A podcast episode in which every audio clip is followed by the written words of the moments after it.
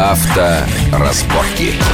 Итак, мы продолжаем нашу большую автомобильную программу. Мы поговорили про Ford, мы поговорили про другой. И сейчас вот итальянская марка Альфа Ромео возвращается на российский автомобильный рынок, будет продавать две модели, в частности, вот объявлено.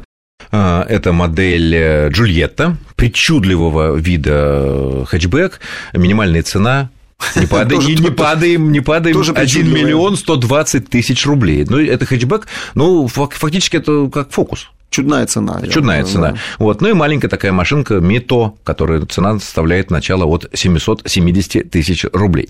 Мы знаем, что Фиат несколько раз под своим брендом, там, э, пытался выйти на наш рынок. В 90-е годы продавал машины, были относительно удачные машины, потом что-то случалось, кидали потребителей, гарантия не действовала, это вот в конце 90-х годов было, помню, даже на новые машины, купленные вполне себе официально. И вот Альфа Ромео, она у нас официально продавалась когда-то? Ее представляли ее все равно не продавали, не продавали. но представляли. И это третий заход. Вот этот третий заход, он э, рассчитан как бы это такой, как бы заявить о себе на какое-то далекое, далекое, далекое будущее, когда Фиат станет с колен и, так сказать, э, корпорация. Или это все-таки расчет на какой-то бизнес, хотя как-то вот они предвидят, что в этом году будет продано гигантская сумма, они планируют 50 автомобилей. Знаете, я, я представляю, что это такие судорожные потуги Фиата. Всего, да, всей компании. Потому что то, что происходит, там, скажем, в компании Chrysler, которой они владеют. Да, да с, с какого-то перепугу Фиат купил себе Chrysler. Ну, Зачем бабе... Дешево. Не, понятно, что дешево. Кто бы дорого купил, как Chrysler можно было в том состоянии купить вообще за копейки.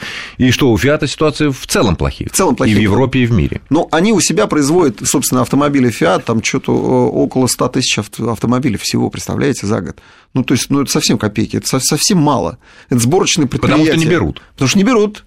В Италии берут, они мечутся э, там, в самой Италии, очень сильно и подрывают сами себе этот бизнес, поскольку э, государство в свое время очень сильно субсидировало Фиат это было на протяжении нескольких лет, и итальянцы вообще перестали э, обслуживать свои автомобили. Они просто выбрасывали и, и брали новые. Потому Нет, ну, что но они продавали их албанцам, там, приезжим, я не знаю, там... Ну, скупали, да, ну, скупали, тем не менее, что, что-то выручали, но даже не обслуживали машины.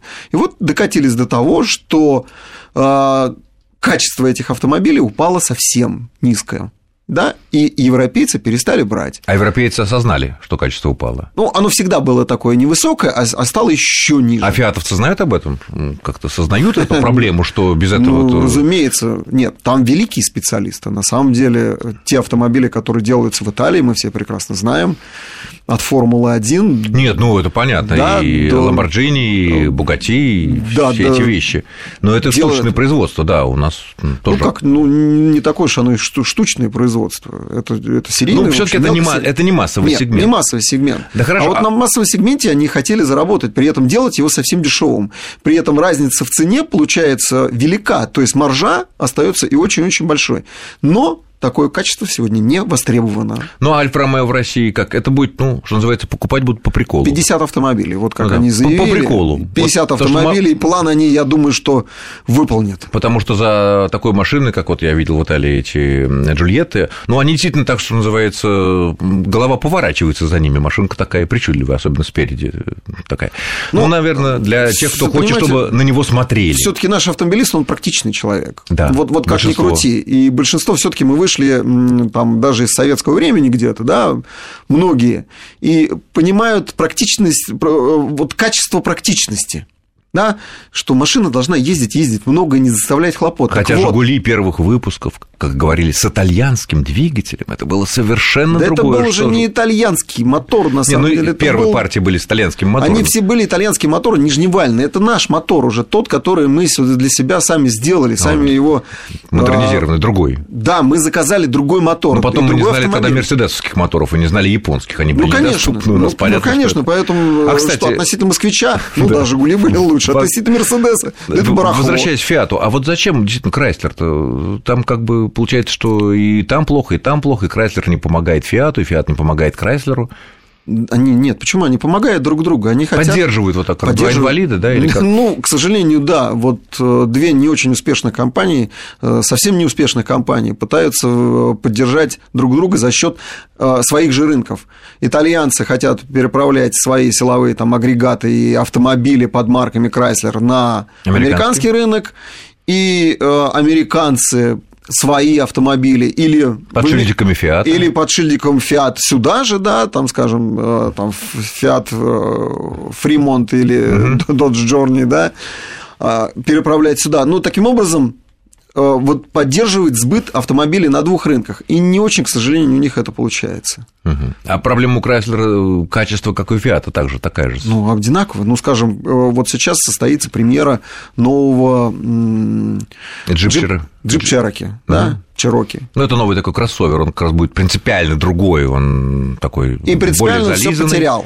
Принципиально он потерял своих всех покупателей потому что это был настоящий внедорожник, это был брутальный автомобиль э, с хорошими ездовыми качествами, именно внедорожными качествами, а сегодня это кроссовер. И с кем он собирается, Саш, конкурировать? С Toyota RAV4, Здорово. с Outlander, с, Outlander, с э, X-Trail, с новым. Nissan. С новым X-Trail, представляете, конкурировать. Не да, да, это хит на сегодняшний день. Так же, как Nissan Qashqai, так же новый Nissan X-Trail. Это опять будет хит продаж. И с ним конкурировать просто будет невозможно. И опять провалится этот э, джип Cherokee с итальянскими силовыми агрегатами. Моторами. Да, коробками, моторами. Угу. И даже подвеской. А там они объявляли вроде 9 ступеней коробка. Да что толку-то? Ну, ну, чем больше, тем лучше в автоматической коробке. Да, так она сломается, вот, ну, все бы ничего. Следующие машины, какие новинки, значит, у нас. Вот Шкода Rapid. Широко объявлено, что скоро будет такая машина продаваться. Это что-то похожее на Volkswagen Polo Sedan. Это практически тот же самый автомобиль по всей агрегатной базе э, с небольшими внешними изменениями. Ну, то есть, ну, как Hyundai Solaris ну, и Kia Rio. Kia Rio, да. Одинаковая машина, но при этом на особицу внешний и внутренний вид. Пример показательным. Вот Kia Rio, Hyundai Solaris показательный. Но они рынок что... здорово встряхнули, захватили народ. Да, просто... да еще бы, это просто лидеры продаж в этом сегменте, это лидеры продаж среди недорогих автомобилей. Там, не знаю, как сейчас, пару лет назад за 650 тысяч была полностью упакованная машина, что там только не было. Ну да. Ну, пусть небольшая большая, но в принципе... Да, были проблемы у них там с управляемостью, и мы это выявили. Там, а, я помню, вас на, печатали, на, да. своем, изда... в своем издании. Солярис у вас сносило на поворотах. Ну, на, там была. на высокой скорости она начинала дробить, она не держала дорогу, и, и ну, просто скакала. И, но не улетала. Да нет, можно было удержать, но это было Трудно. крайне опасно. То есть нужно было приложить максимум усилий, чтобы автомобиль удержать на прямолинейном направлении.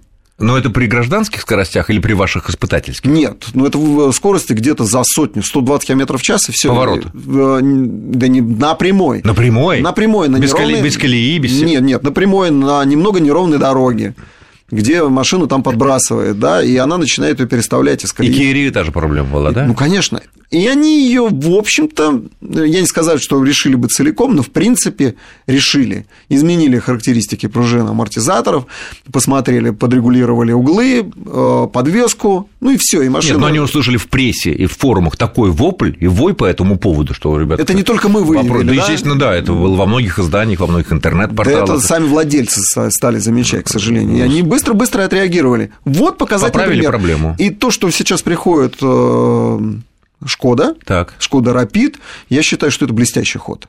И за ней а у нее хорошее будущее. Не отобьет покупателей у того же Volkswagen Polo Sedan? Вы знаете, она будет по цене чуть дешевле. За счет чего? За счет марки. Только, только марки. Марки, конечно. То есть ткань такая же, пластик будет, такой же, металл такой будет же. одинаково. Ну, может быть, а, они добьют там, что будет обслуживание чуть дороже, или запчасти чуть дороже.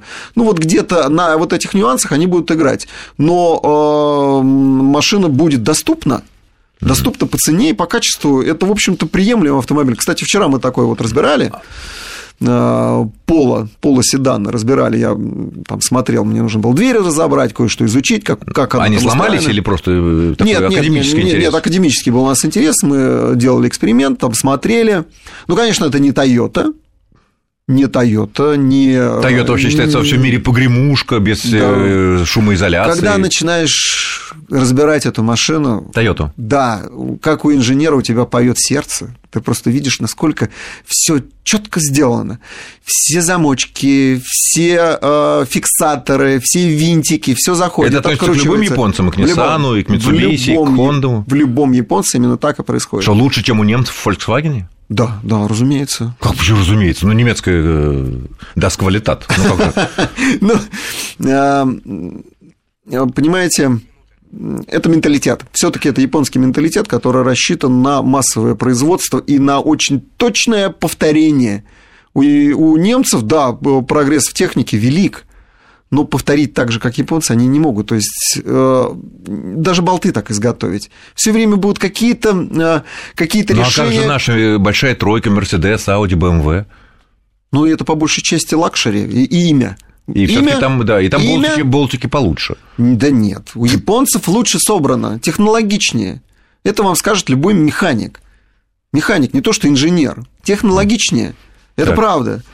Вот, но этих машин собирают немного, и они, конечно, больше внимания пытаются просто уделить больше внимания, соответственно, и э, компенсировать это э, высоким уровнем сервиса. Volkswagen Polo Sedan славился еще и тем, почему такие неплохие продажи были последние несколько лет в нашей стране, тем, что для такой относительно недорогой машины, небольшой, там была настоящая, честная гидромеханическая коробка передач ступенчатая, вполне себе современная. Никакие роботы, никакие там DSG сомнительного свойства, да, как многие говорят. Э, ни там вариаторы, которые тоже вещь такая спорная, по крайней мере, до сих пор. Э, на этой Шкоде тоже будет вы знаете, э, на, на этой Шкоде то же самое будет. Все то же самое, то есть базовый... Гидро... Отличный гидротрансформатор, который будет работать идеально. Угу. И он не блещет там, Но скажем, при... передовыми, самыми передовыми решениями. Это не ну, стан... ДСГ.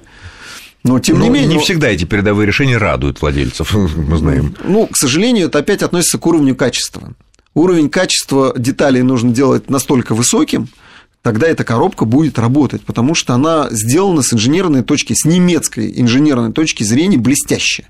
Сложная реализована. Да. Сложная очень конструкция, но пока технология реализации. и обслуживание этих агрегатов не достигло вот того уровня конструкторской мысли, который, который требует, который вот требует агрегат. Ну, что к сожалению, время наше уже истекло. Я благодарю нашего гостя, это замглавного редактора журнала «За рулем» Вячеслав Субботин. С вами был Александр Злобин, и будьте аккуратны и осторожны на дорогах в любом случае и в любой машине, независимо от того, куда и зачем вы едете. Счастливо! Авторазборки.